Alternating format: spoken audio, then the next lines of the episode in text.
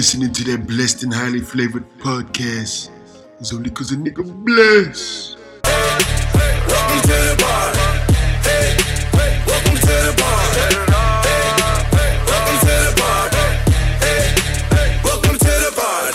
Welcome welcome back to Black Hole Couch Reviews. I'm your host, Christina. We are back for another episode of The Den where we cover 911, New Amsterdam, FBI, and Mixedish. Had to get them all together in a row here. We are missing New Amsterdam.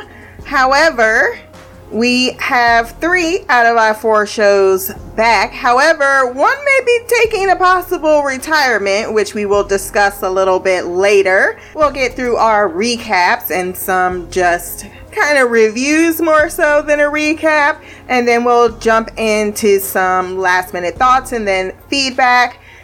We're going to start with 911 this week. Favorite episode by far. Episode 2 of season 4, Alone Together. Written by Lyndsey Beaulieu and directed by David Grossman. I gave this one a 9.8 out of 10. Queen Athena this week continues her reign of black excellence, strength, compassion, and doesn't do what May says and leave the you know, kind of useless person named Sylvia, but you know, she had a story to get her ass out of this damn house. Like, girl, if you left the house in the first time, in the first place, this wouldn't have been an issue. So don't blame it on when you go outside, bad things happen. No, if you had evacuated, this would have never happened. So the house slides down further. The the I was kind of not knowing where this was going last episode. I didn't understand that her house was behind the Hollywood sign, which I should have known, but it wasn't. I don't know where it was, but it was apparently on this hill slide and it goes further down. Sylvia gets crushed by some debris. Athena can't move it, and when she tells dispatch to hurry, May overhears and then chimes in and tells her mother to abandon the injured woman. Oh no, he didn't. I know she an intern or whatever you want to call it, but she would have been fired. Get out of here. Get out. You need a whooping. She needed a whooping all episode. I get that you are worried about your mother, but she been taking this risk, as she said, before you were even a fertilized egg, ma'am. And that was not only unprofessional, it was downright rude to the injured person who's sitting there like, oh, okay, so your job is not to protect and serve. And why is your child working at dispatch? Then Maddie gets all, you gotta get benched, ma'am. And she had an attitude walking away. At least when Maddie went back and rejoined her ass, she was like, okay, maybe I screwed that up. but you heard all day millions of people suffering, and then you hear mom alert and empathy is just gone. You gotta learn empathy, ma'am. Athena tries to get leverage to move the, the concrete debris, but can't. And Sylvia reveal she was in a car accident with her sister who died, and she couldn't move on with her life without her because she was driving and she's got survivor's guilt. Athena drops some really good knowledge in acting as well that she too feels guilt for going in alone uh, without backup. And she says that the guilt isolates you. Uh, that basically, Heffa, you gotta learn to move on. you gotta learn to keep going. You can't beat yourself up about things that possibly are out of your control. I mean, was you cited? Did they say on the accident report that this was your fault? I mean, this is my area of expertise, so I'm like, what did the insurance policy say? Maddie apologizes, but Maddie tells her they are a lifeline. They do not get to panic no matter who is on the line. So if your mama calls in, again, you need to be professional. Oh yeah, apparently after some words of wisdom from Athena, that girl can help move the shit off of her. And they both decide to get their ass out. Bobby comes to get his wife, but can't see her in the helicopter because she was asking for a ride. And then I love when that one lady just rolled up and was like, um, I need to talk to you. And he had that moment of, um, is this about my wife? but then Athena gets on her cop car and waves the chopper down. And Sylvia is all but forgotten for the Athena hand holding, the hard eyes, the mom checking in with her extra ass, extra ass daughter. And then her saying, Thanks for coming to get me, and him being like, Always. I love them so much. And then the family celebrate her short-lived desk duty, and Athena finds out that May took the job because of her. That when she's out there in the field, she'll never be alone. Oh, hell no! You're gonna need to work on your reactionary skills, but also that's not really a good. like I'm with Athena at this moment. I know some people are like Athena just needs to respect May, but you're not doing it for the right. You should be doing this job for you, and the job is not oh, if I get a call from my mama, I'll be there and make sure I can speak to her in her last moment of need. I, I don't know. You should be taking this job because you want to help other people in need, not just your mother. Athena then tells her ex husband, Michael, that his new boo thing is tired before going to love on her man. And he saw her coming and he was already reaching out, like, give me them hands. Give me. Give me. I love them. They're just the best. they are probably up there with WestAllen in my shipping. Yep, I know Shy. She's like, there's no one else besides WestAllen. Well, my number one ship is always and will always and has maintained Rashone status. Um, after this season, Nolden might be creeping up in, in the top. They're in the top five. I mean, I have other ships that have fizzled uh, through time. But one day we might have an actual shipping. Like who who are your top five, the top ten shipping couples? But that's a different day. Let's continue on with this episode and check in now that we're done wrapping up Athena's story. Chimney and Buck. She tells him, or Buck tells Chimney, like, you need to go home and move back in with my sister because it's weird. And she's lonely and she's pregnant and you're missed a lot and I don't know why I have to say these things to you to convince you to go home to your wife who's pregnant. like, there's not much safety in the gosh damn world. He has to go down an actual chimney and save a baby. And he says, from now on, this will be how I got my or- origin story. If someone asks about my nickname, and I too would totally steal that. Well, I don't think I have much to say about this episode because I don't have much notes after this. um, Carol is dead. We think that's the mother of the the baby because they find the baby alive, but no, it's not the mother of the child. The story, the plot thickens. She has been running her own baby farm, has convinced women and locked them up in a room to give up their babies because it's the best thing for them. He then has to assist in an actual delivery, and I, I was not okay with this. There is just no reason why Hen's ass should not have been put down. Like, this was all orchestrated for him. If there is a female around, that's who should be giving birth. A, male should only be having to be in this intimate. Like, you're just not wanted. I'm sorry. I don't ever feel comfortable if there's a woman around a female like if i was giving labor and i saw a man and i'd be like oh there's this female that's like hey send him down and she's giving him instructions and shit i'd be like can you just send her here? Because that would be a whole lot better. But it's enough for him to get his act together and go back home to his wife. But buck gets the brother and everything is balanced once again for covid purposes. And we see that buck is indeed doing therapy. I called it. He needs therapy that's why I was like, oh no, I hope this is good because he he needs a lot. Everybody talking about let's get him a girlfriend. He needs to work on himself before he gets a girlfriend, boyfriend, whatever the case may be. Eddie spends another episode um, missing any real dialogue or story arc.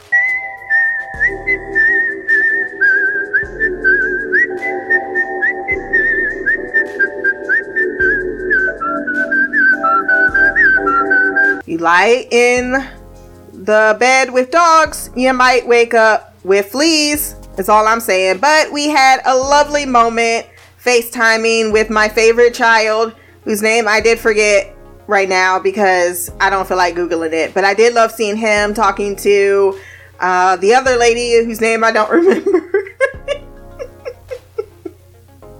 Christopher. Yes, I'm like, why did I not remember Chris? Christopher. Yes, it just took me a minute. It's not because I don't love the character. I love Christopher, so I was really happy to see him once again. Um, even if it was for a second, because that's all they're gonna give him.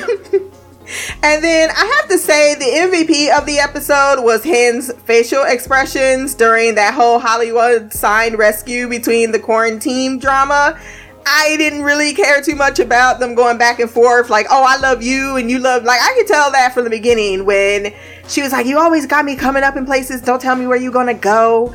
And he's like, oh, it's something, something, something. And then he starts taking the defense of her and then starts me mugging. I was like, oh, yeah, I know what that's all about. That's why he's miserable. He's like, I wanna do you. Not only that, I'm in quarantine and there's only one woman here. there's only so much Vaseline like I'm not even sure if he's really in love with her or his options were so limited that he ended up falling in love with her because she's in close proximity.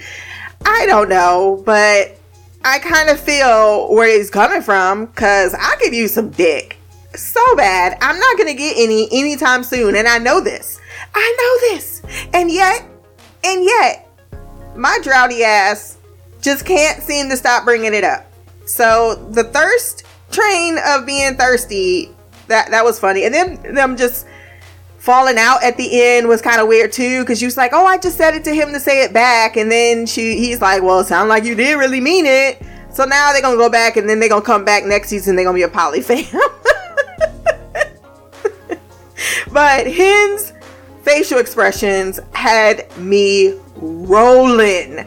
Like she was like, "Can we hurry up? Um, can we?" she was like, "Can I be anywhere else but here?" But also, why didn't anybody bring me no wine, cheese, and crackers? Because I need all of that for what is unraveling here. She just kept saying, "The plot twist, motherfucker! The plot twist," and that is 911 this week.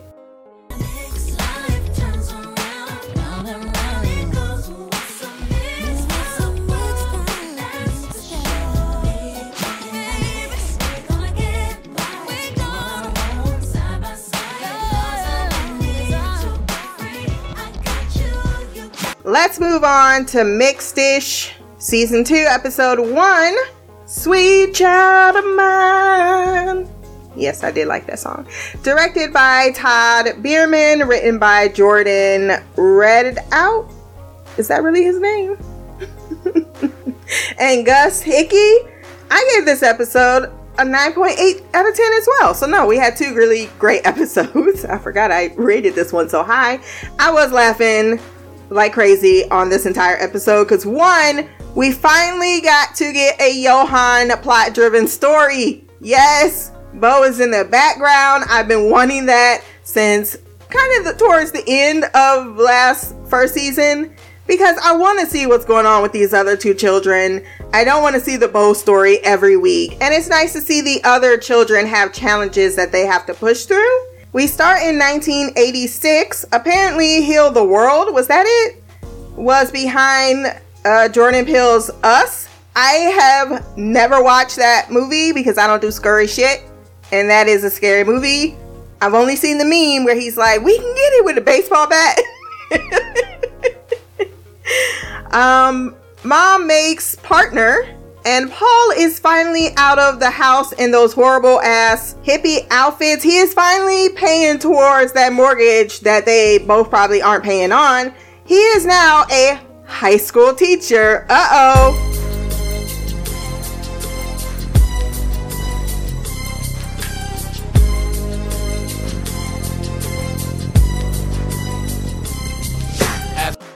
He about to be Michelle Pfeiffer up in here. Got a straight up Compton classroom. But all the family members come together to watch things like Dukes of Hazzard chasing cops, the good old boys, with a Confederate flag on the car. They did not see the troubles with this.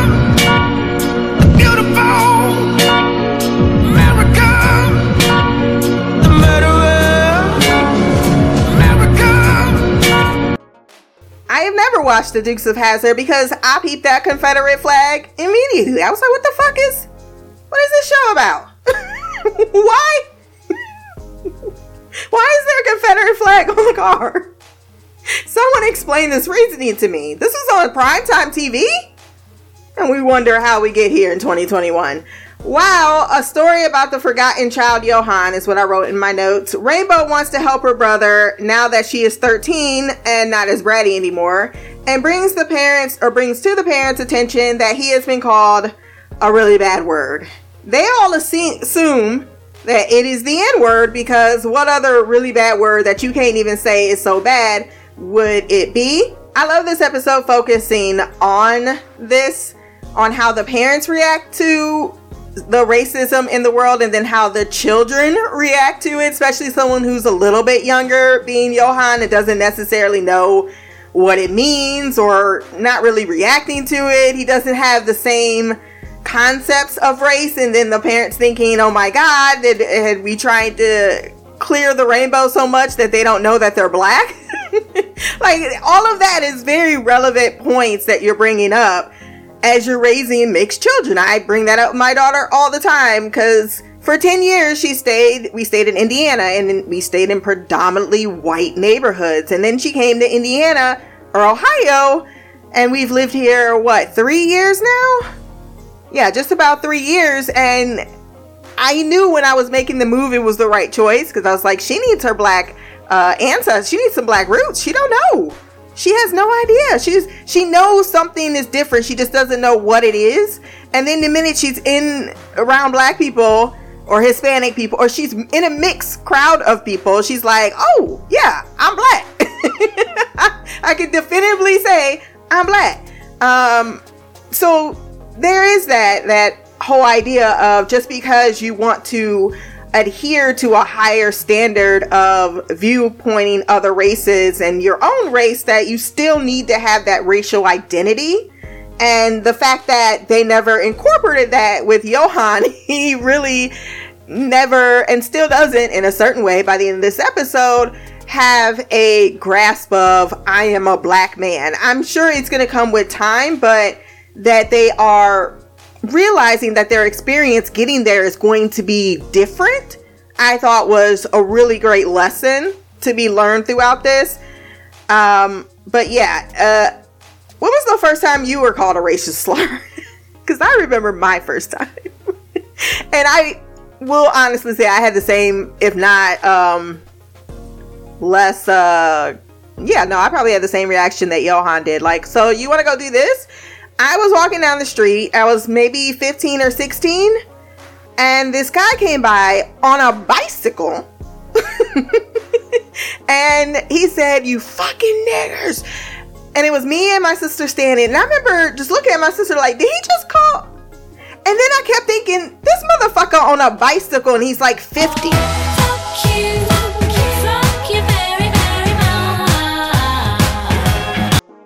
I have not in real life heard anyone say it to me to my face. Probably because, come on now. Like, there are some crazy people out there, but most of them, most of them, for the uh, can, act- can act right.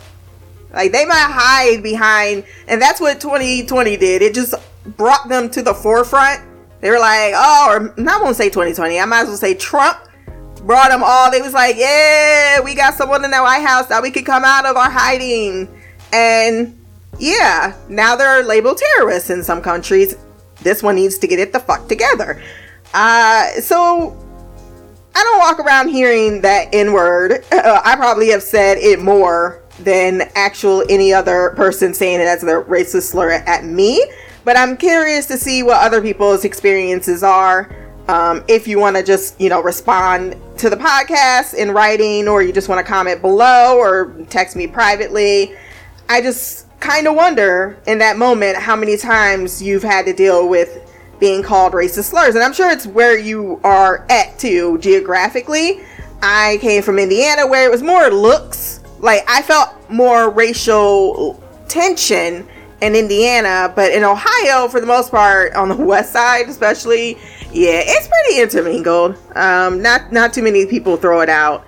Uh, racial slurs back. If anything, I would say the Mexicans would probably, because they're attacked on both sides. Yes, black people are racist too. I have to check my mom all the time. Like, black people are really racist against foreigners. In my experience, that I've been around in my 37 years, I can only speak from me.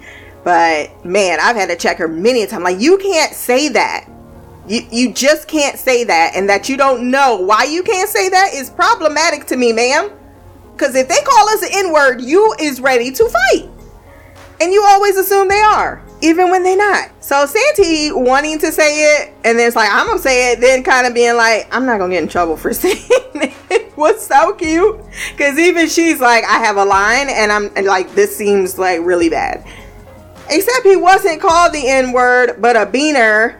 And then you got fucking Didi, but you're not Mexican. Oh my goodness, oh my damn, oh my goodness. Then Harrison's raggedy ass talking about unless you ain't really the daddy. He's like, I told you, stop it.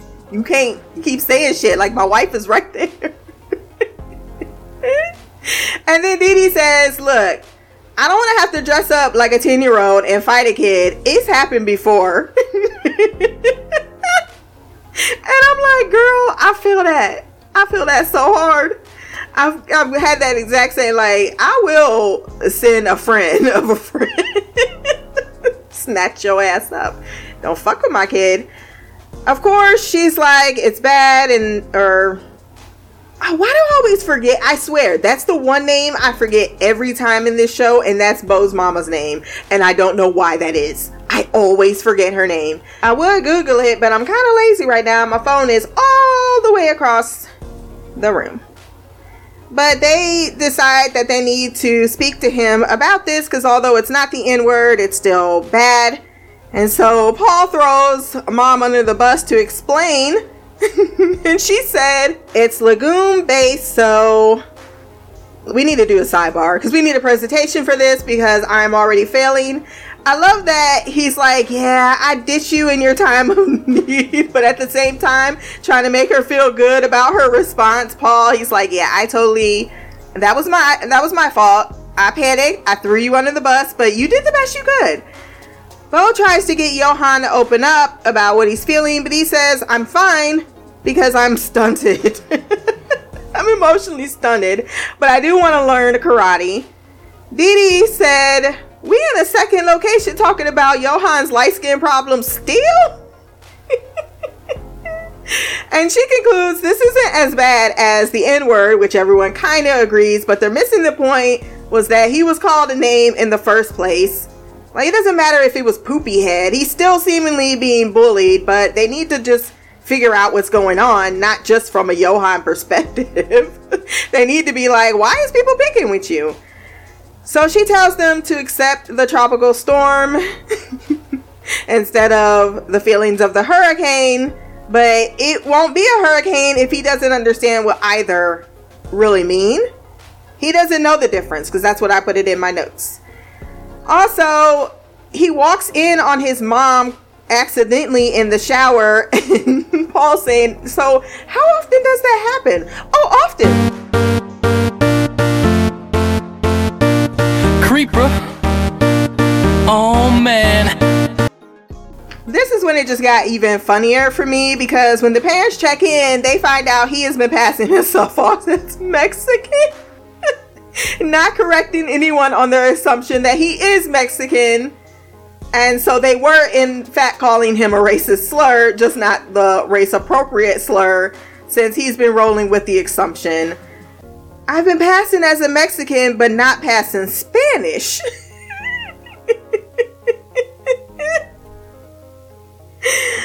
oh. Santamonica's side hustles when Bo go up to her and start telling her like, "Who? Why would you dece- dece- um deceive people like that?" And then she's like, "Oh, I call Aunt Didi and tell her I'm in front of like I got so many side hustles going on." Bo's like, "I'm the only person in this house that has any morals," and I'm glad that the sisters are talking because that is something I think that they are utilizing really well. This house Uh, because you could tell when things are being filmed after COVID, and if you utilize it well enough, it it, it, it works out. Like I didn't feel like anything was choppy; it was very seamless. Dee saying the kids ate your chips. By kids, I mean me. By chips, I mean your laundry detergent.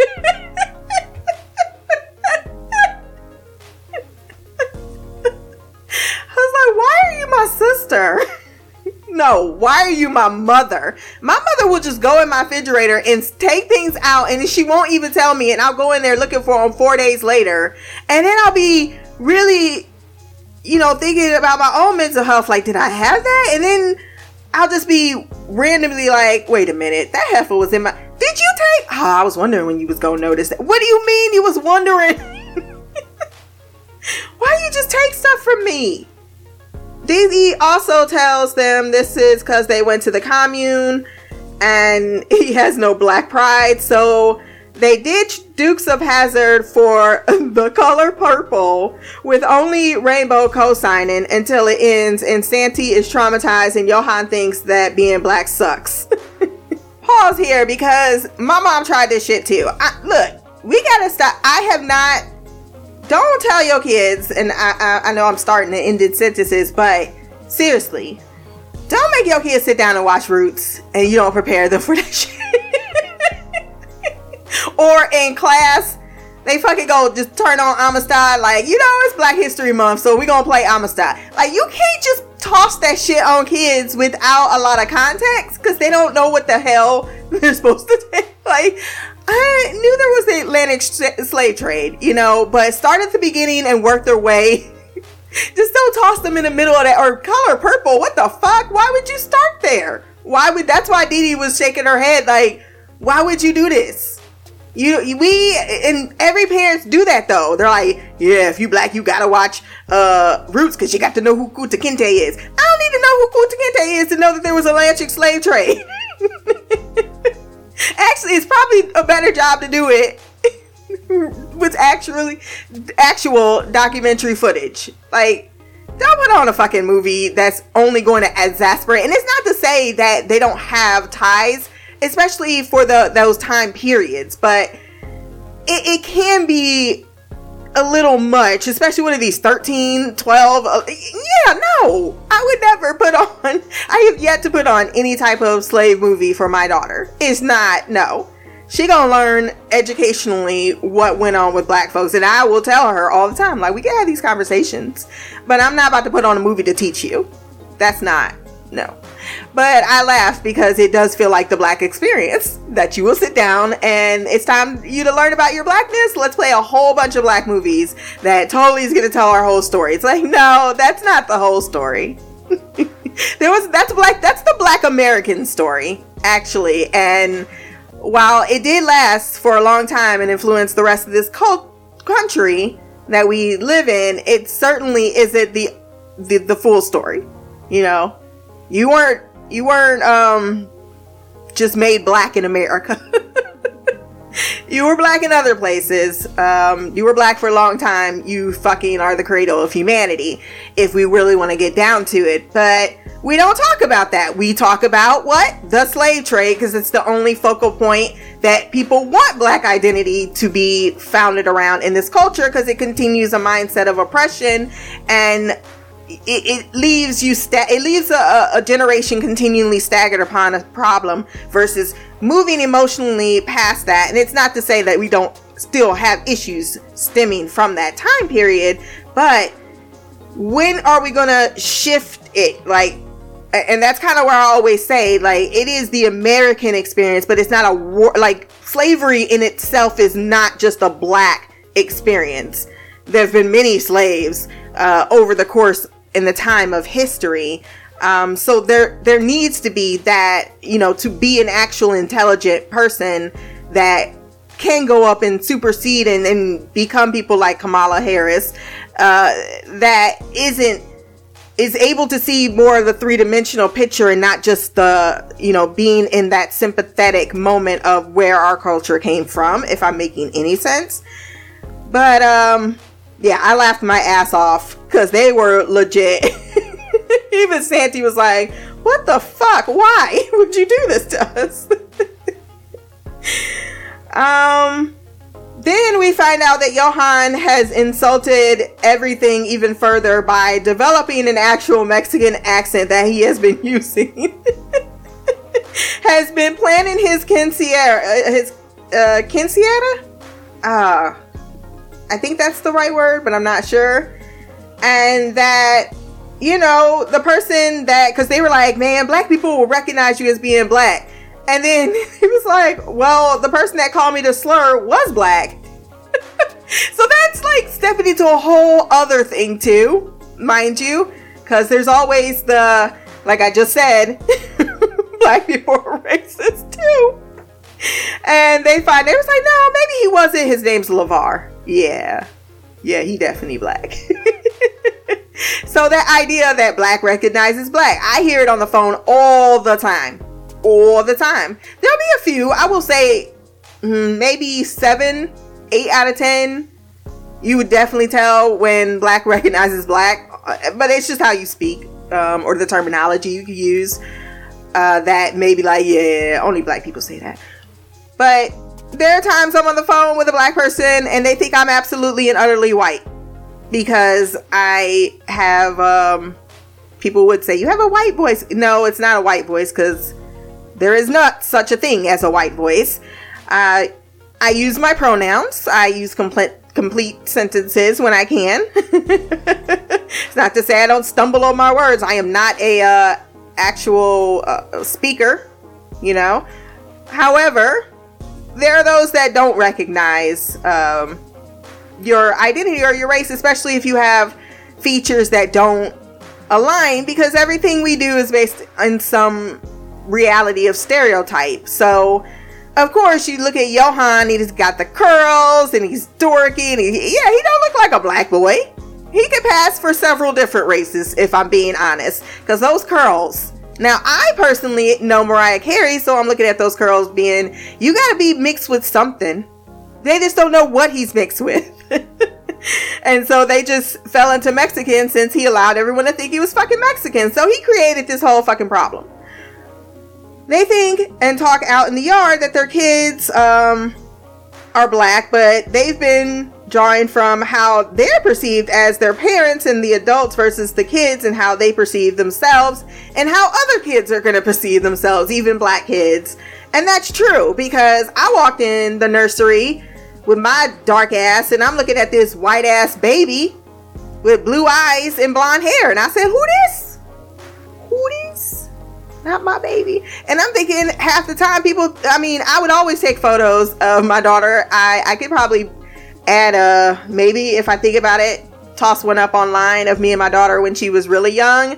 And I mean, it definitely does not look like I am her mother as she's gotten older. Sure, but I'm thinking people thought I stole this child. You you do. You're like, what are other people thinking with me being dark skinned or, you know, and I had it sometimes when I'm in a line with people where they're like, they don't know if that's my daughter or not, or if she's just some kid with me. Uh, or I'll say, or no, because I had a little kid do this in her school. Granted, this is a predominantly white uh, school where I came in, and they was like, "Who's that?" And my mom, and my daughter's like, "That's my mom," and they're like, "Really?" But she's so dark. I wanted to snatch that kid up, but I'm like, I know your parents have Trump signs in front of their their houses. It's not your fault. and I was very kind to this little kid, and I said, you know, sometimes when mommies and daddies, I did, I broke this kid down.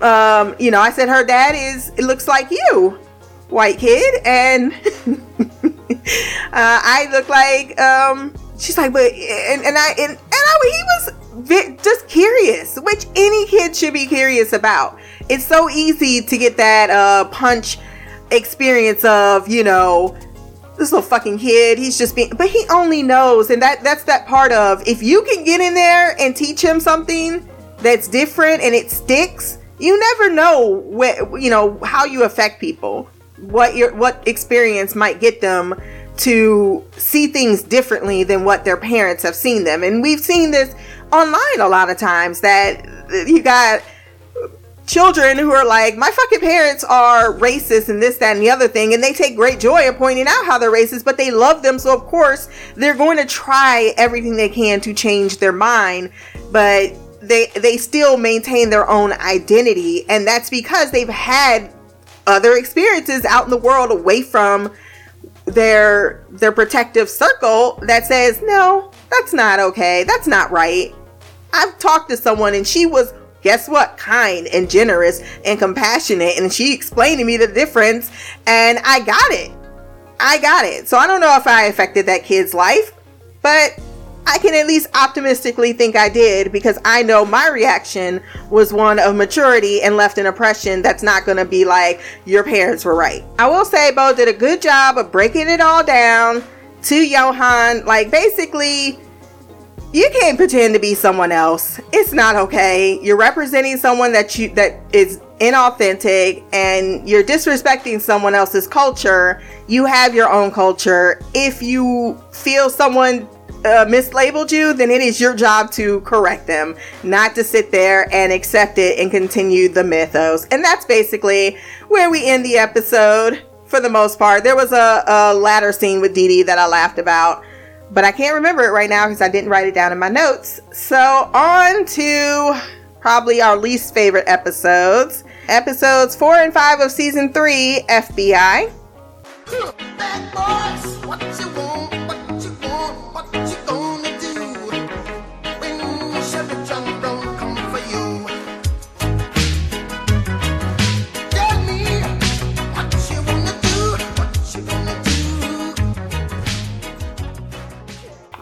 So, this might actually be the last time we talk about FBI.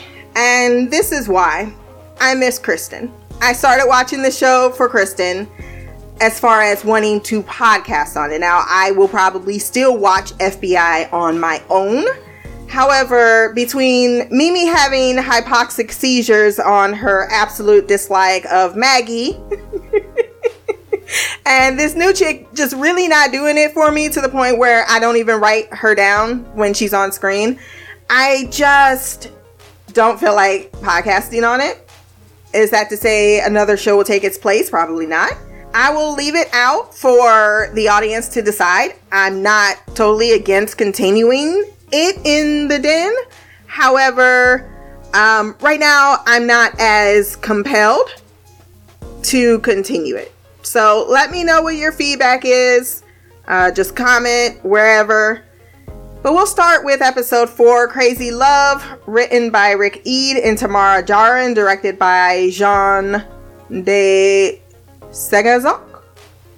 It's a nice name. 7.6 out of 10. Um, no, 6.2 out of 10 is what I gave this episode. the next episode got a 7.6 out of 10, and we'll get there uh, soon. I just, I miss Kristen. That to me, she really, and I love Jubal. Those are two are my highlight, and and um Scola. And it's not that I need a whole bunch of stories on the other ones. I'm just not as engaged when they're not the focal point of the stories.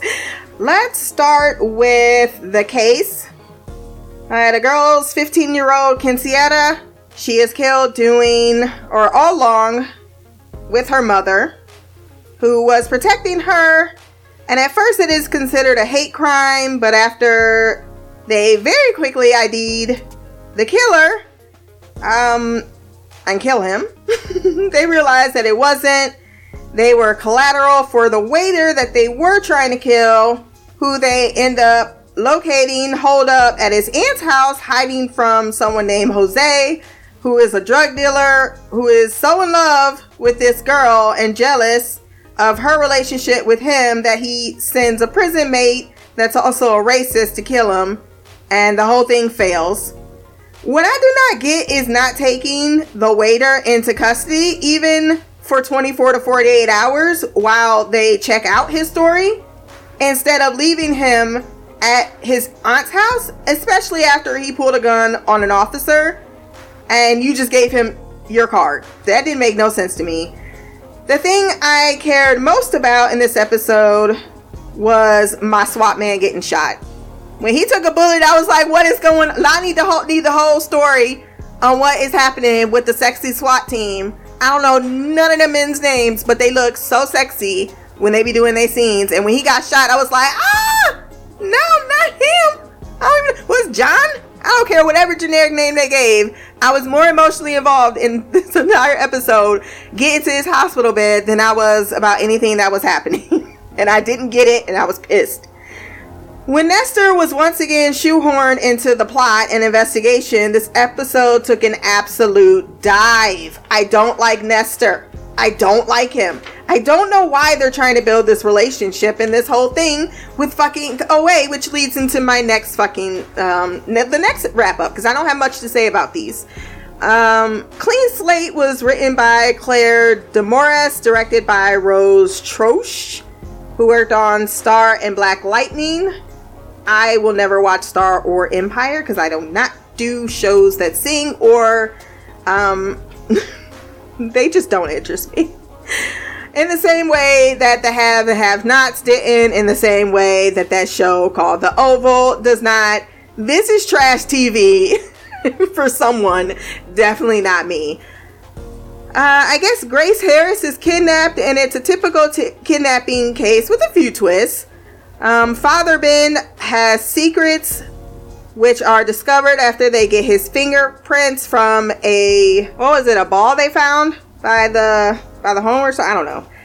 Uh, the first case or the first lead in the case leads to a drunkard named Don Kirkpatrick who was witness to the kidnapping but didn't do anything because he was drunk. but he's able once he's sober to lead them to where uh, the abduction happened.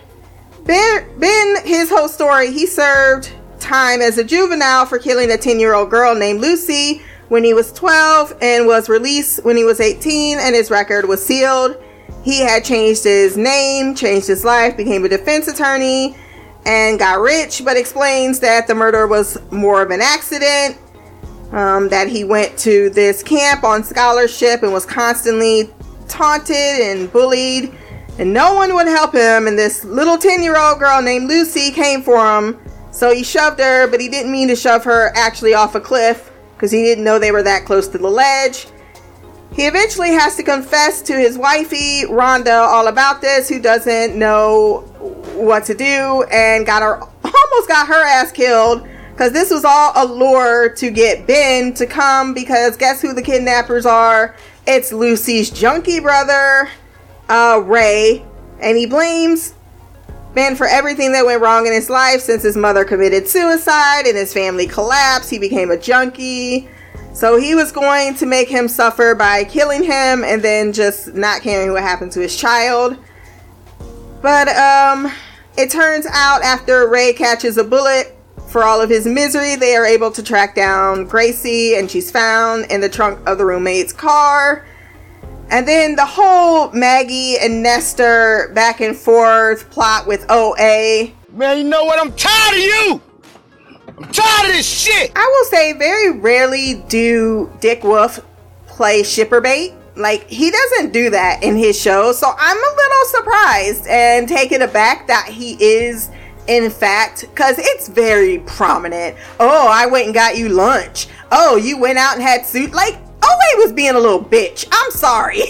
Everyone in this storyline was acting like I will say I gave more credits for OA in the second one. Like, what do you like in the first one? Like, what do you mean I'm not about to fucking arrest it to so Nestor can build his case? Fuck him. Your personal feelings are involved in this, and him going above and telling Isabel was the right thing to do, but it came off because of the other little dialogue they put in there as a petty, I'm jealous of your boyfriend, other than, no, this is my fucking job, and you're obviously conflicted because your pussy's talking.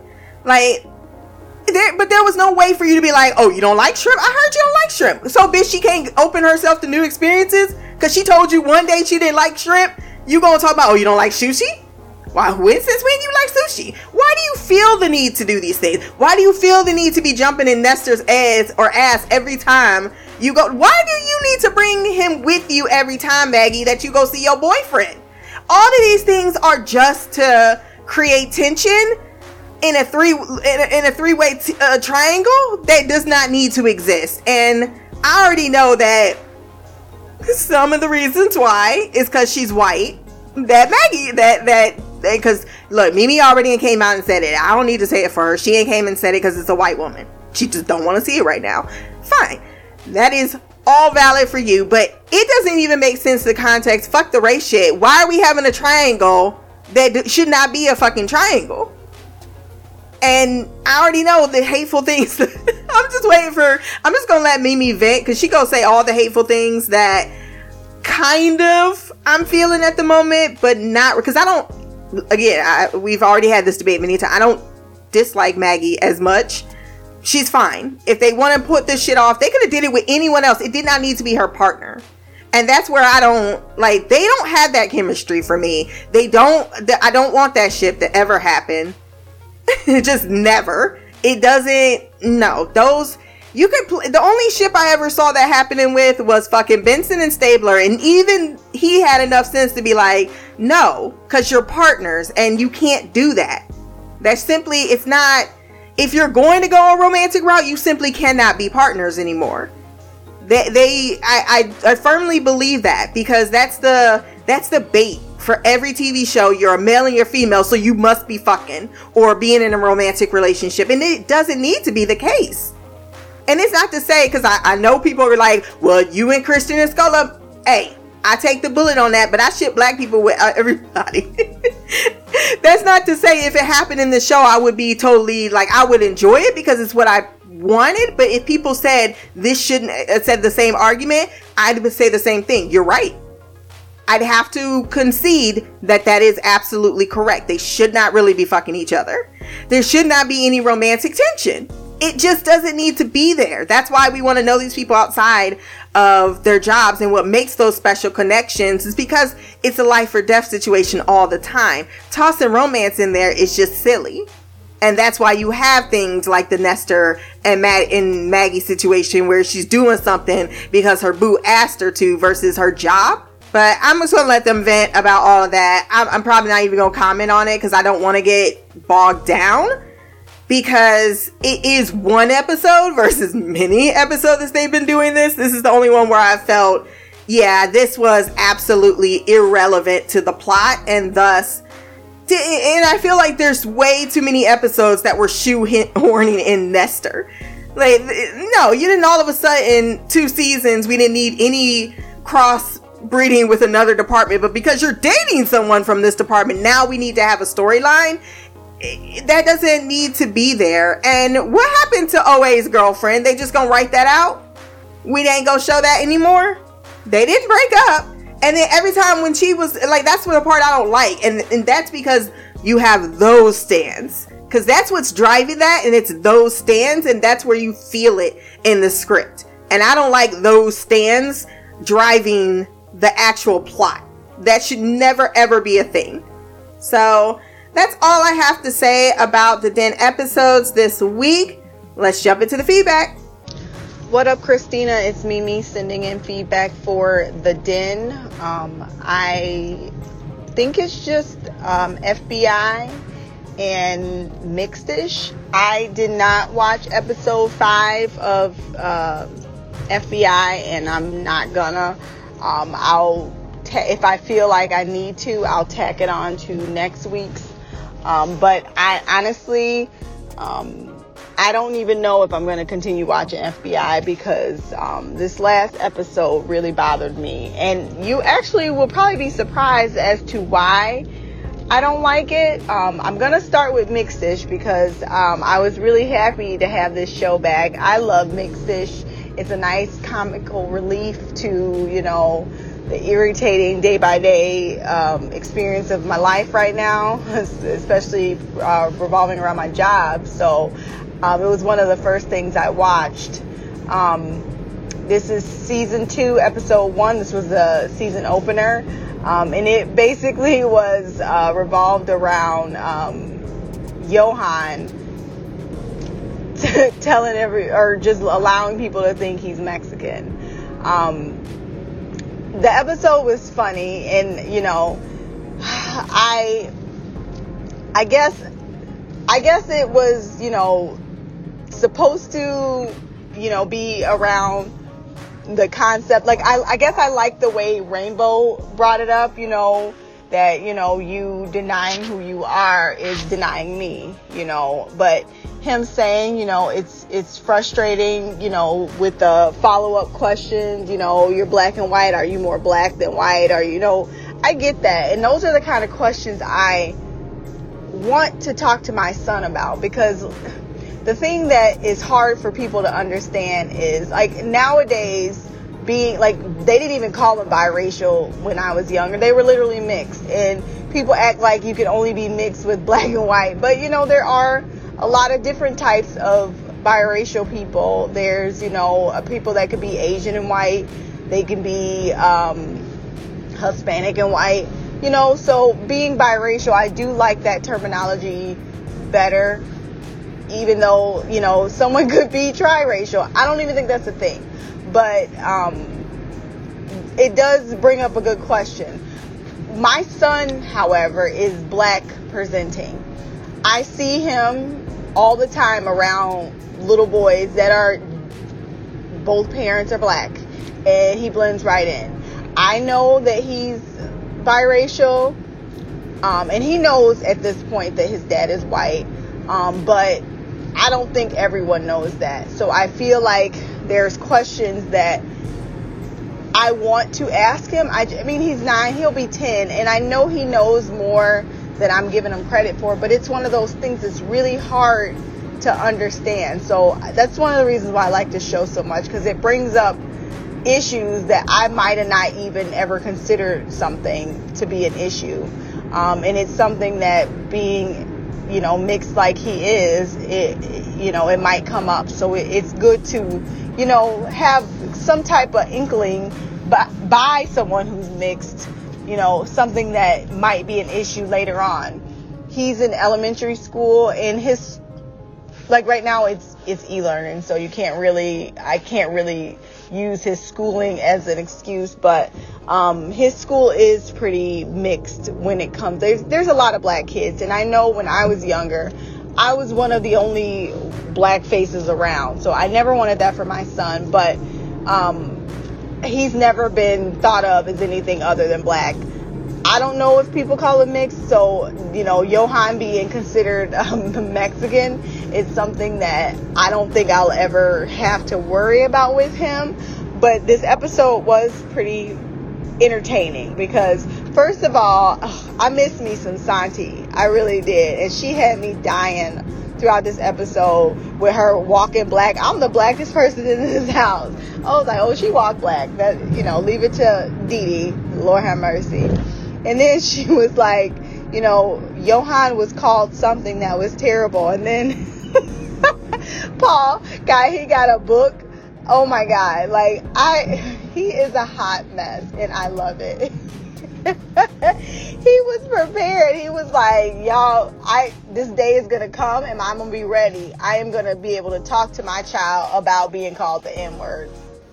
But they wasn't ready for him and Santi was like, I'll say it. Wait, am I gonna get in trouble? And she was like, called him a beaner. Like, okay.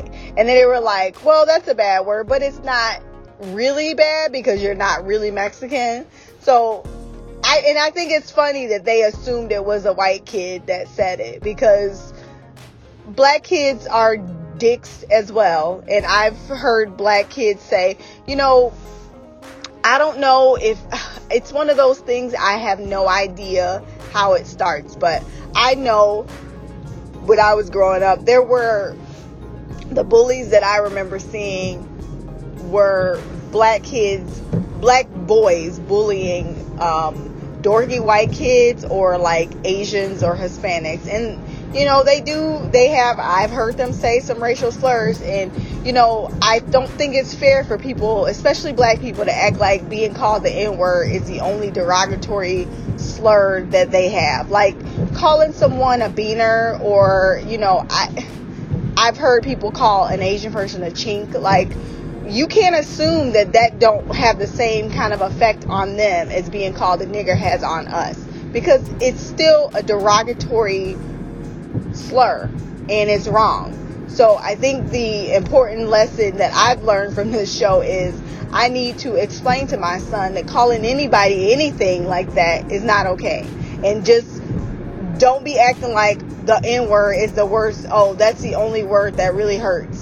No, all of them are rude and all of them are wrong. And I don't want you saying any of them. I remember having a conversation with my little sister because her son is white presenting, and I know I've told you that. And the older he gets, like he has not gotten any darker. Granted, his hair is curly, but it's blonde. he looks white as hell, and I keep telling her like he's. I think he's gonna pass. His hair is curly, yes, but white kids got curly hair too. So I was like, um, I wonder what's gonna happen when you know. I wonder if he's ever gonna be called the N word. Um, I hope he like, and it's even gonna use it. People are gonna be thinking he's like white and he's not allowed to. And she was like, "Well, I don't want him using it at all. I don't agree with that word, and I don't think we could just use it casually." And I was like, "Well, that's fair, but her son is gonna go through a whole different kind of mixed kids problems than I feel like my son did because he looks white and that'll be interesting. I hope they talk about that on mixes because the questions that i come up with is like you know you see like you see those like the girl who plays uh uh rainbow's sister when she's that plays santi when she's older um that's uh rashida jones. I was watching The Office for the first time and she was in that playing an Italian woman. So fuck your daddy, huh? Like you just gonna be white. And that's something that I always been curious about white passing mixed kids. Like what kind of stuff they go through. How does your parents feel about you being an actress and you playing a white person? I know that if my son was white passing and he grew up and took a, a job where they thought he was white and he didn't co- correct them, I would be upset because it's to me it feels like you're denying me. That means that you don't even you don't even care about me. Like you're black because I'm black and I'm your mom. Like I don't know. Those are the kind of questions that I be so curious about, and that's one of the reasons why I love this show. There was some other things, but I, when I was watching this show, I was in my exhaustion mode, so I didn't write notes. But I did, I did think it was a good one, and I did like the way Paul and Alicia handled the the race thing. I like the way they tackle things as as a as a a unit, um, and not like okay, you handle it because you're black, but they both feel like they need to use their you know voice and speak to their kids as a, a united front on these issues. And i do really like that about this show. And i did like how harris knew that he had nothing to to to do with this. Like you can't help this so you just need to be you need to back out. Um, and then i don't remember the dukes of Hazzard but it sounds like it was a pretty country bumpkin show. And if they had a confederate flag on the car that should be enough to make Dee Dee not want to watch it. So now I'm curious. I don't really care enough to like look it up, but was it really that good? And it's Dukes of Hazzard where Daisy, like I remember someone saying Daisy Duke, and that's where the short's name came from. So is that what that show? Was there a Daisy Duke on there?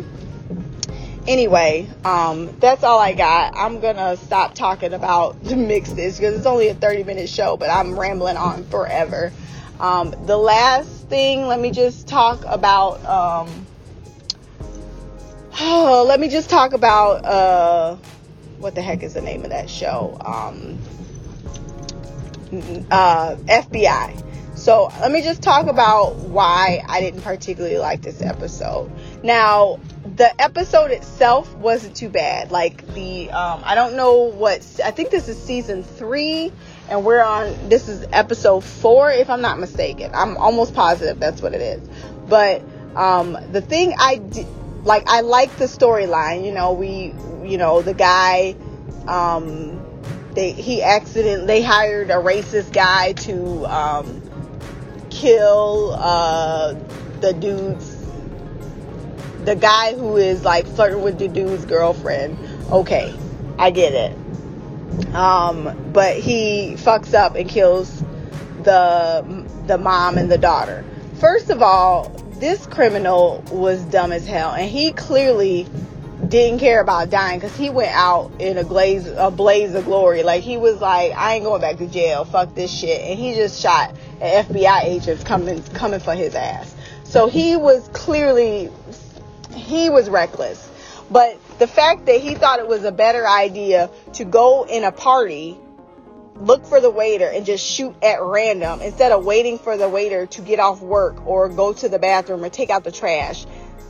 You didn't, you, sir, are fucking stupid. And the fact that you hired this dumbass idiot shows how dumb you are. And for someone who's so smart and paranoid and, you know, moving his ranks up in the gang, you're pretty stupid too.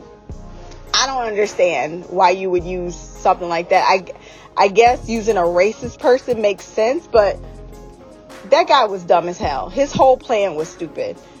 Unless he just wanted to shoot every Mexican because he didn't give a shit, which is possible, but he missed his target and he only killed two people at a whole ass party. So he wasn't even a good aim. But the reason this episode was draining to me was because every interaction we had with OA, Maggie, and then her boyfriend just didn't come across re- like it just it seemed like they were forcing a, a reaction or a relationship that never was what it was. Like whenever we've seen OA and Maggie in any of the previous seasons, they had a partnership.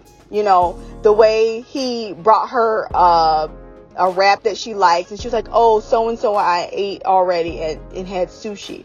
When do you like sushi?" Like, really? I, she, like, I feel like a normal partner would been like, "Well, well, just take it and you can eat it later."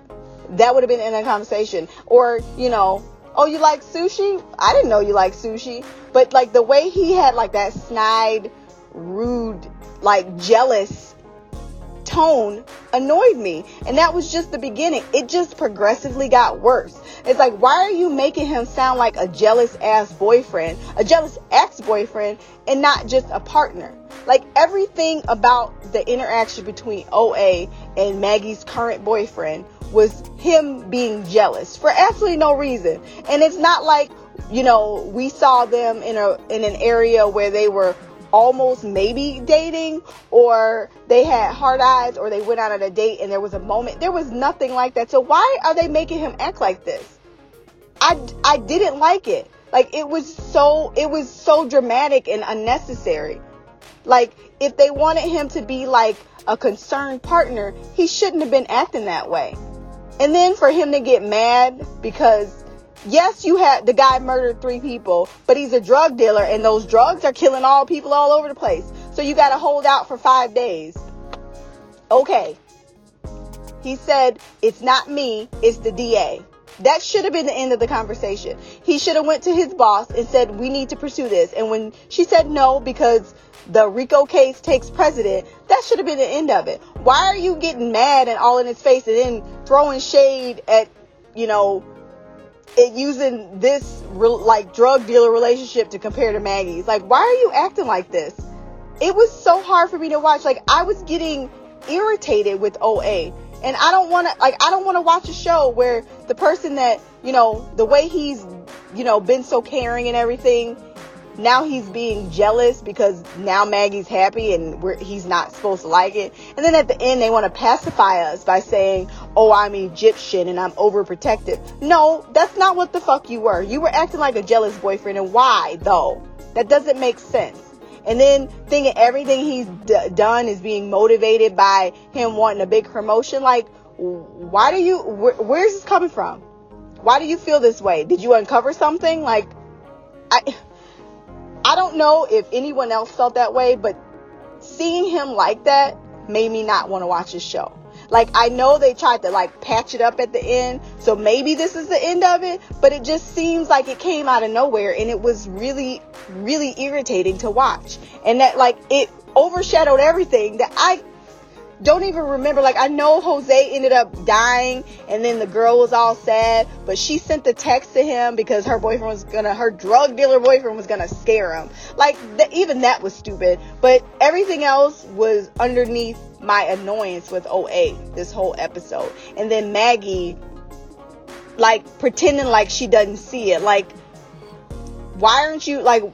Why don't you say like why are you what's wrong with you why are you being like this what why don't you like him what has he done to you tell me why you feel the need to constantly uh, nitpick at everything he does like he's making his he's doing his job something. I, I don't know. And maybe they did have the conversation, but I was so irritated. Maybe I stopped listening. And that, that is absolutely possible. But like I said, I can't watch the next episode because I'm still so irritated with what I just saw. It, like, I might be absolutely wrong and the next episode might be great. And that's what I'm hoping because I don't want to stop watching FBI. But if this is the storyline, I don't want to see it. I don't because it doesn't make any sense. We should not have to watch OA be jealous of Maggie when we had no kind of in, like what even he had a girlfriend last episode last, last season. What happened to that? We haven't even seen her. He hadn't even brought her up. Like what the hell? I hope we get more the rest of them because I don't want any more of this OA Maggie and her boyfriend love triangle because I, I'm not gonna watch. Even if they have three seconds next next episode of them going at it and having their little jealous threesome, I don't want to do it. Like no, not even a little bit. I like the actor that plays her boyfriend. I think he's very cute, and I would love if you know he stays on the show.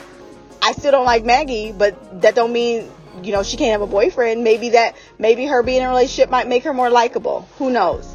Maybe she'll be more humanist, like instead of the savior all the time. I don't know, but like I said, I might be by myself with this, and I usually am. Like you and um, Shy don't have a problem with these storylines, but I personally, it bothered me, and it made it hard for me to watch because I just didn't like the way OA was acting. Not even a little bit. It was so dramatic and out of nowhere that it bothered me.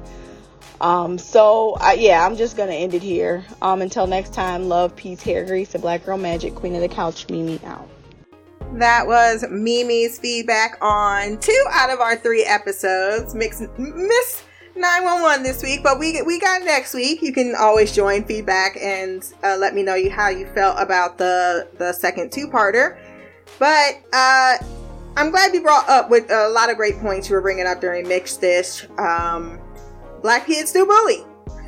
I, I said that in the podcast before I heard your feedback. I grew up predominantly black, Mexican, and Vietnamese. Strangely enough, combination, but that was a, a great deal of my childhood. And yeah, the black people were the bullies. I don't know what part of the country where, well, clearly I do know some parts of the country where uh, there's a reversal, but man, y- you couldn't be a white kid. I felt bad for the white kids because when you have schools that are predominantly black and Mexican and you are the white kid, it's the other way around. So it definitely depends on on your neighborhood, on your geographical location. It's not the same all the time, and I definitely had that same experience, and I continue with that. Like, um, my mom still says shit out of her mouth. My sister says shit out of her. My cousins say that they are racist. Um, and yeah, they're you're absolutely right. They're they're so they're so on their blackness that they completely ignore the fact that they themselves have a great deal of issue with racism to other races. I mean, one of the worst also, because I grew up in this uh, predominant neighborhood, was uh, Middle Eastern. And so they had corner stores all over the place, and people would go in the stores, my sisters include, like, and they do this and they charge that. And I'm like, Mom, do you have to walk in there? You don't. You make a conscious decision. So then going into someone's place where they're trying to build their business to talk about them and what they're doing, bitch, go somewhere else. I really hated that growing up with seeing that um, a lot of a lo- my own household was in fact so you know pro-black, but so ignorantly um, talking about other people and races. uh, You know, my mom, we go back and forth because. Because if you, that's one thing I will say about the next generation, them Gen Zs, I'm telling you, they don't give a fuck. They do not get, they don't have that, they don't adhere to the same concepts because my mom would tell me well you know i grew up and didn't matter what your parents said you just never corrected them. And i grew up in the millennial like well i don't think that i should have to not comment on everything especially as i'm an adult what you're saying. My daughter is like i'm fucking 12 years old i don't give a damn who you are who your relationship is. I'm gonna fucking tell you don't talk like that like my mom will make little comments about gay people, and my daughter don't fuck with it. She don't fuck with it. She's like, "Well, you need to not say that." Period. Why do you feel the need that you need to comment? Like she's very confrontational on that because she it those lines are she just doesn't have any type of um she just doesn't have time for it. Like this is not what my life is about. This is not what I've been raised to believe. So I'm not going to accept. I don't have tolerance for that type of behavior in my life. And if you're going to be around me, then you better learn how to be tolerant. and I think that that is a really good attitude to have. That's the kind of, and I will talk about this in Expanse of what was pissing me off all season about Holden is he's got this dude running around him making a whole bunch of nothing but racist ass remarks about Martians, about Belters. And he thinks because he's talking to an earther that that's all right. And I'm glad we had, like, I would have really been upset if they hadn't had a moment where, look, I get it. You fought in a war. So these enemies, you fought, bled, and things, and died in, in ways that I will never comprehend that inform why you may just reference them. It's just, it's an ingrained behavior, right? Okay, no one's checked you on this, but if you gonna still roll with me, like I let it slide, I let it slide, and then you just keep getting more like, bitch, no. This is the last time I try to be respectful to your experience, and it's not my job to teach you. But if you gonna continue to be on my fucking ship, you got to shut the fuck up. like I'm not gonna allow you to keep doing that. It's disrespectful. You've already been called out on it once by someone else. Now I'm putting my foot down. So I I, I appreciate that new idea of I'm not going to sit here and have to de- deal with your ignorance versus my acceptance of you as a person. If you're going to hang around me, then I'm better not hear you. If you're going to do anything and I'm not there and I not see you, I can't speak to that. But if you are going to be in my orbit, we don't fuck like this. So yeah, I, I love the pushback and the show, uh, the fact that the show is bringing up the concepts, if not directly addressing that.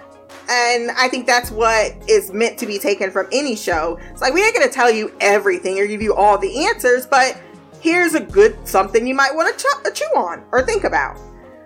Um, was there a Daisy Duke? I think there was a Daisy Duke. I never watched that show.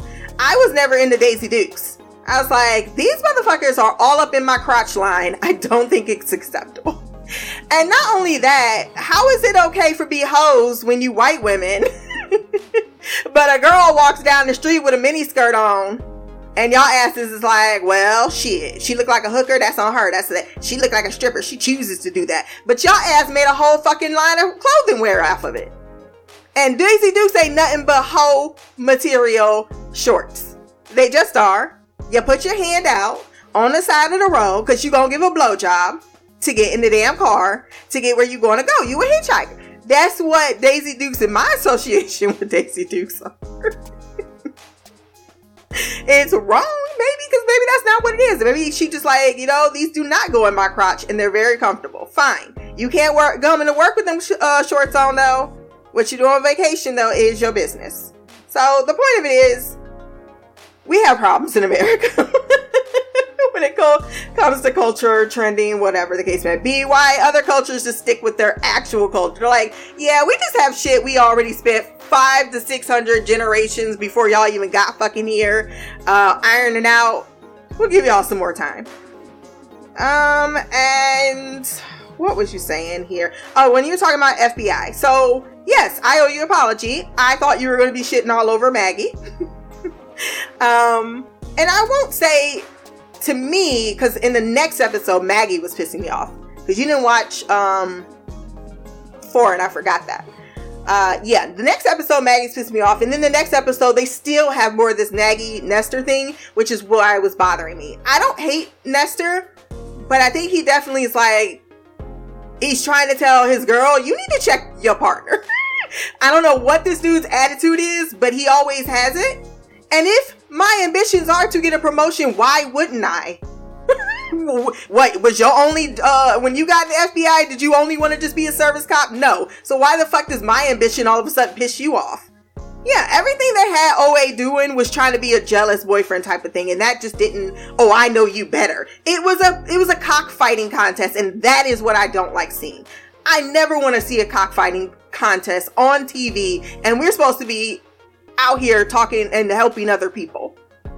I think for some reason they felt maybe the fandom really wanted this drama and they just gave in to the commentary because they had to make other adjustments for this season. But I just don't. And I'm glad you brought up that he has a girlfriend himself. Then he says he's overprotected. Yeah, no. That's not overprotected. That's you stepping like Stabler would never. and that is the most unprotective cop I've ever met in my entire life. I mean, he crossed some serious lines. That's why IA used to be up his ass. And then he'd be like, why y'all being mad at IA? Stabler really be fucking crossing lines? they are right to be hostile towards him. Ah, I always love those storylines. I miss SVU when it was Stabler and all my best people. And before Ice T became uh, disassociated from the color black. But man, uh, this was a horrible episode uh, for the the two, and, because they continue the confrontation over into the. If it was one episode, I think yes, I'd be totally with you. This is all OA, but then Maggie continues to just give this dumb look on her face, like she doesn't comprehend, or I mean, she just looks very confuddled the whole entire time, which is my issue with it. Um, it's it's a really thing you need to tell him, and I and she did. I will say. I did know there was a noticeable scene where she was like, "Look, you need," but I will say what I didn't like was the the case thing. But I, you know what, you reminded me. Yes, the DA said it's them. Yeah, there wasn't anything to say. So you going over? I thought it was a different way, and I could have misread it. I thought he went over uh, Isobel's uh, over her head to Isobel because like they was giving them more time, but it wasn't ran through the DA. But I may have missed that part. So yeah, it sounds like you're not really into F- continuing FBI. Like I said, I'm really not because I miss Kristen. I want more Jubal. I want more of the characters, and, and maybe those are the ep- episodes that I may decide to just talk about when I'm more invested. But every week, the last the last two episodes, actually, really three, just this season hasn't been hitting the same, and, and that's just we can't. I've already said it 14 times. She she really was a, a little bit of a heart between um, the DOJ and what was going on around everything else. That it, it fit better, and having her missing there is just it- it's like the Naomi without the Rossi. Since we're all expansed up, geared. So uh, that's Mimi's thoughts on the episode. Let's hear what Queen Shy has to say. Hello, Christina. It's me, Shy. I am here to celebrate the return of the Den. We got three of our four shows back on the air, and yes, exciting times, exciting times. New Amsterdam doesn't come back for another month, but in the meantime, we have 911, FBI, and Mixedish um, that are have returned to our screens. Um, trying to, I mean, I didn't even think about this until right before I was about to record. I'm like, yeah, last time we did the den, um, I was emailing my feedback. So I'm like, how do I want to do this? So I guess just like anything else, instead of, you know, breaking it down by episodes when there's more than one, just break it down by show. Same old, same old, same as with the feedback. So, I mean, with the written feedback. So I'll start out with 911 since that's the one I saw first and earlier in the week. And so, yeah, it's not as fresh in my mind as the other two shows. Um, this one was a cliffhanger from the previous week um, when they had the landslide and Athena and I forget the lady's name um, got stuck in the house and the house went sliding down the hill. So we got to see the aftermath of that of her trying her and the lady trying to get out and her being able to call Athena being able to call dispatch where um, long and behold we get Maddie yes forgot her name last episode last feedback but yeah Maddie and May. Um, I figured that would happen, so wasn't too surprised in that regard. And of course, you know, I know you you know, I mean, you know, Maddie had Maddie May had her emotional outburst, and you know, she lost her composure, but. Homegirl is 18 years old and her mama is on the side of a hill, potentially about to die. So, um, I would cut the girl some slack. you know, it's like, I don't think she should have been on that call, to be honest. Um, I think it should have been established once they realized that it was Athena, um, because of her inexperience and her age, that she should have sat that one out. Uh, that's just my opinion. Um, that's definitely not the type of call you want to be doing on your first days. I mean, I don't know how long she's been working there, but it, must not have been that long. So, yeah, um, that's how I would have handled it. I wouldn't even had her on that um, call to begin with. So, anywho, um, then we have the case of the missing baby, um, which turns out to be a illegal adoption ring going on in disguise. And luckily, the uh, perpetrator was already dead. So good. I mean, I don't like to wish people dead, but at the same time, that was um, yeah, horrible person. So we have Chin Chimney, um, another carryover from the last episode with him being extra and trying to stay away from Maddie and the pregnancy because of COVID and not wanting anything to happen to her, the baby. So of course we get Chin Chimney. Why am I saying Chin? Chimney being involved in being involved in um, delivering of a baby and going through that with that young lady and coming to the conclusion that um, he needs to be there for Maddie, be there for support, and he shouldn't let his fears and insecurities get in the way of um, experiencing that with her. You know, Maddie needed his support and he wasn't there. So there's that. We find out that Buck is seeing a therapist for whatever reason. I guess we'll learn more about that later. And yeah, I heard what y'all were saying in the last feedback about, or was it Twitter? I don't remember um, how we were talking about it.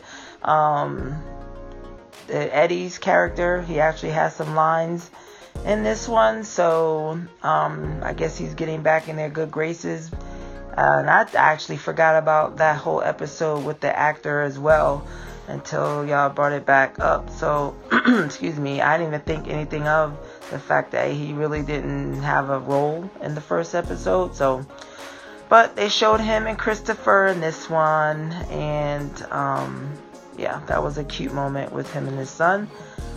And I think that's all. I mean, it was a nice conclusion to.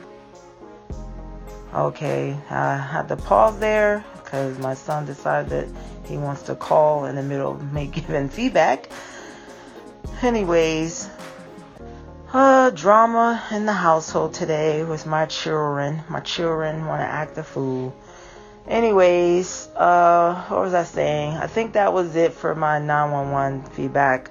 It was a nice, solid um, conclusion to the cliffhanger of the premiere, and um, yeah, I can't remember. Unfortunately, I can't remember any more details. I just remember the overall themes of the episode. Um, so moving on to FBI. Um, I reading how Mimi did not enjoy episode four um, of this one.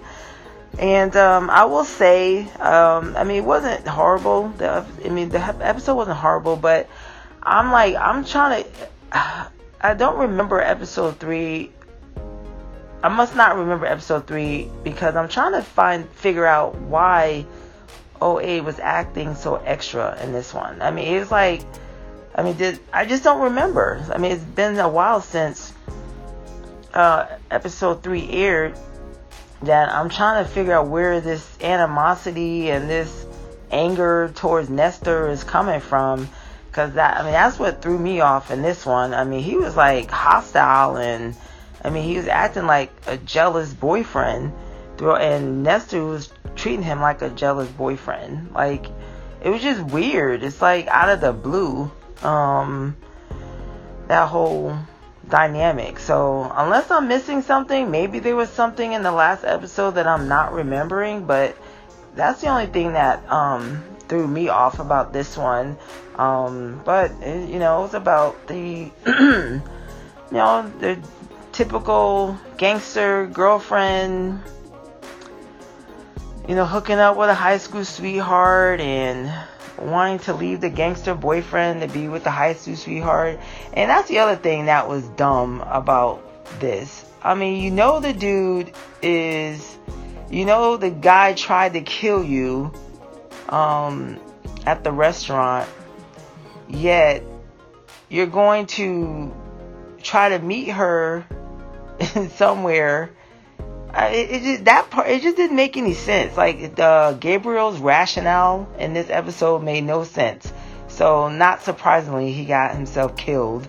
I'm like, uh, dude, you know, you know this woman is in this relationship with this guy who's, you know, try to have you killed, and yet you're gonna go off by yourself, meet her somewhere so y'all could go to Miami, and not think that anything bad can happen. And even when um, Scola and Tiffany um, come to you and let you know what's going on, I mean, you just not going to take any precaution, you know, just in case something went, you know, something went wrong.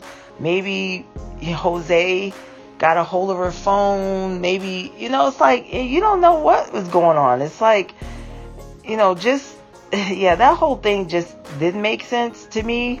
And then I'm like, why would you go to a quincean- quinceanera to to kill somebody, like a kill a, a person that works there, and then just shoot up the place? It's like, wait till the guy is on his way to the car, or, or you know, going into the building, leaving the building, going home. Like that didn't make any sense to shoot up a party, a birthday party, to get to one random person. I mean, I don't know if they were trying to disguise it.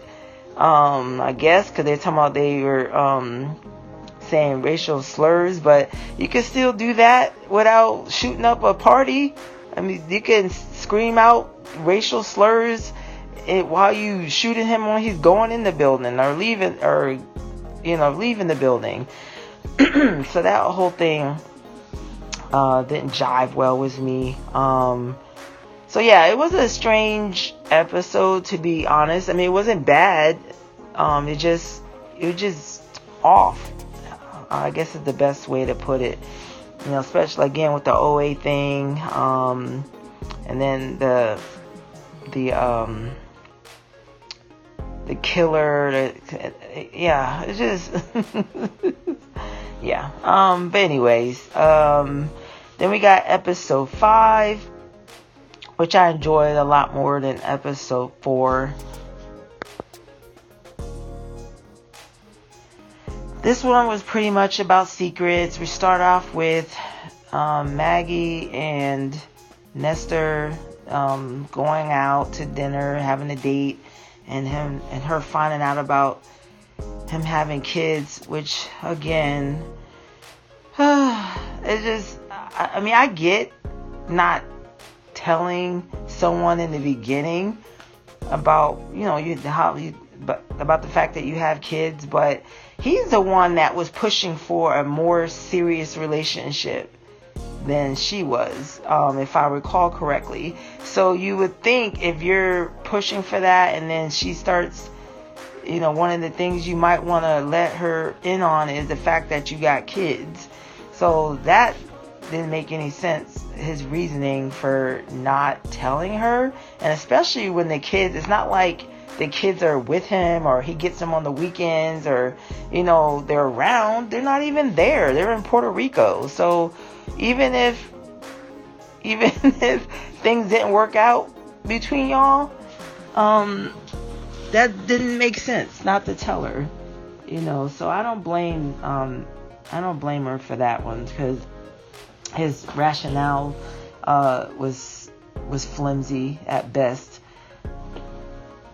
Yes, again, especially you know, because uh, as a single parent, I I can totally empathize. But my kids are with me. I have physical custody of my children, and so I'm not going to bring just anybody around my kids. But at some point, I do let the person know I do have kids. Um, but yeah, I'm not going to introduce them to my children at any point in time um, in the beginning.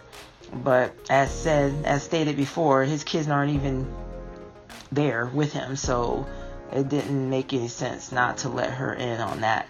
Um, and then she finds out that way. Mm. Anyways, um, of course, this ties into the family, the kidnapped, um, the kidnapped child that was uh, in the room. And so my thing with this is, I mean, uh, I I just already knew once they said about his past, you know, that he went to juvie for killing this um, little girl. I already knew that it, it was, I, but I thought it was the father. I didn't know. I mean, I, I knew it was a family member, but I was thinking more the father was trying to get revenge on him uh, for what happened to his daughter, but ended up being the brother. And I'm still trying to figure out how he knew it was him. I'm I'm still fuzzy on that. like because the last time he saw the guy, he was 12 years old, and as an adult, he's got a different name, and I'm more than sure he looks different than when he was 12. So I don't know how the guy made that connection that that was him. So that part is a little confusing. If they explained it, I didn't catch it. So, um, by all means, Christina, enlighten me if that was explained. But I didn't understand how they made that, why, how the guy made that leap, um, that that was him. Especially the juvie records are sealed, as they stated, and he changed his name. So, um, and they didn't even get that information until they dug a little deeper, um, into his past. So, not quite sure how a drug addict got a hold of that type of information. Um, as for, yeah, I mean, of course, he didn't tell his wife about his past. And that's the thing, again, he was 12.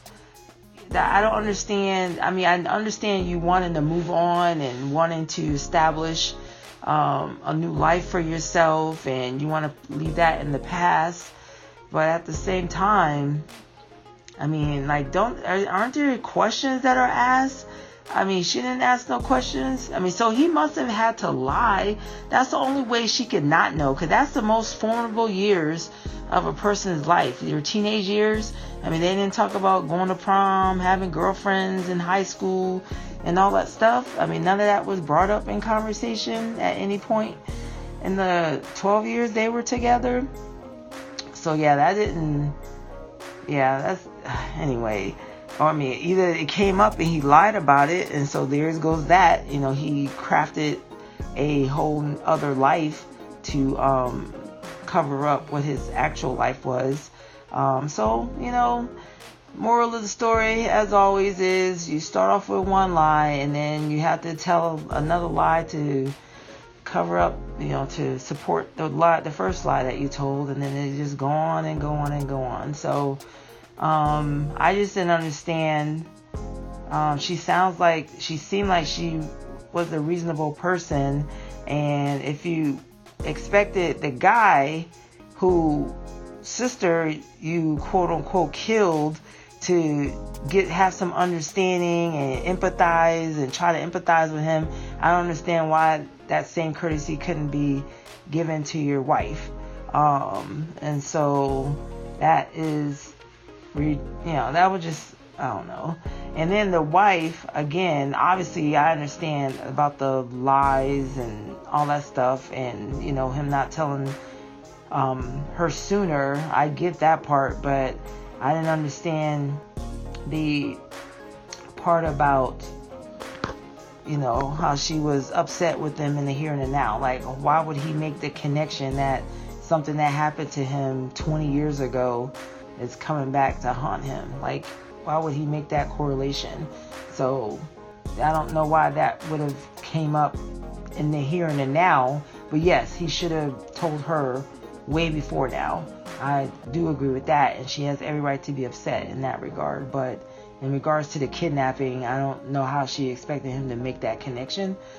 um, but yeah. And I think that's it. Um, for those two uh, FBI episodes. And then we have Mixedish, um, which was a nice um, premiere. I mean, it wasn't great, but it wasn't crappy either. It was just nice. Um, which they were talking about passing. Um, we had Johan passing as Mexican because it he stated that it was and we actually got Johan getting focused for the first episode of the season. They actually focused on the forgotten child, the forgotten middle child because I promise you, he, you know, that was the uh the theme from last season like where's Johan? You know, he was it was all about um Santana and Bow and not enough about Johan last season. And maybe people, maybe the powers that be heard those critiques and are gonna try to focus a little bit more on the middle child. Um, but yeah, so of course, as always, these this show, you know, brings up things that occurred with my oldest son who is mixed and the you know conversations that we've had over the years and continue to have um, in regards to being biracial in this country. And yeah i do remember um, when he was younger that he that was a question of whether he was hispanic. He doesn't get it as much anymore um, but yeah that was something that he would have to correct. And i and i do get that you know um, always having not always but having to explain and, and ask question answer questions about your race and you know people they are curious about it if you look a certain way. And yes um, my son had to deal with that um, more so when he was younger every once in a while like when he gets a haircut he gets it um, more so now than before, but yeah, he doesn't get it as much, even though he's yellow, high yellow. I'm wondering if because of COVID, if they're not going to show um, the school, you know, the kids in school and the friends, um, if that's not something that they're gonna be able to do um, this season, because uh, usually we see, you know, the kids in school and their friends and stuff like that. So this was, you know, basically just a family. Um, and even when um, Alicia went to work, it was just her at work, and they didn't show anybody else. So very curious as how the season is gonna pan out in that regard. But yeah, I mean, I feel like, I mean, of course, with the the climate of today, um, with things that have been happening, racial tensions, you know, me and my son, or all my kids, but um, my son being bi, my oldest being biracial, you know, we've had a lot of conversations, and I and I agree, and I and I understand um, what Alicia was saying because I've had that conversation with my oldest about, you know, the fact, even though he identifies as black, his experience as a, first of all, he's a black male, and then second, he's biracial. So his experiences as a black person is going to be different than my experiences as a, you know, black woman, um, dark skinned black woman. So, yeah, and so I keep that in mind um, when I have my, I have those conversations with my son because um, the, our experiences They're not going to be the same. Um, we're going to have some similar experiences, but we're going to have some different experiences, and those you know when we have those conversations, those come up um, those differences um, in our experiences in the world. Again, him being a male, and then him being light skinned, and you know him having quote unquote good hair, and you know just all those different things that you know that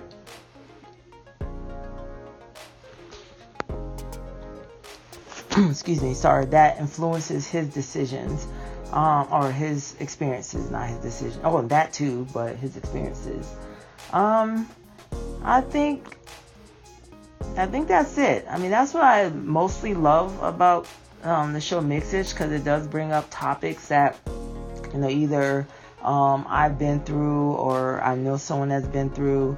Um, so these are good talking points to get conversation started or get the juices flowing in regards to um, making you think on certain things. Um, so yeah, but that's all I have for the den, the four episodes, and um, on that note, much love. Until next time, sorry, much love, peace, and Black Girl Magic, Queen of the Couch. Shy.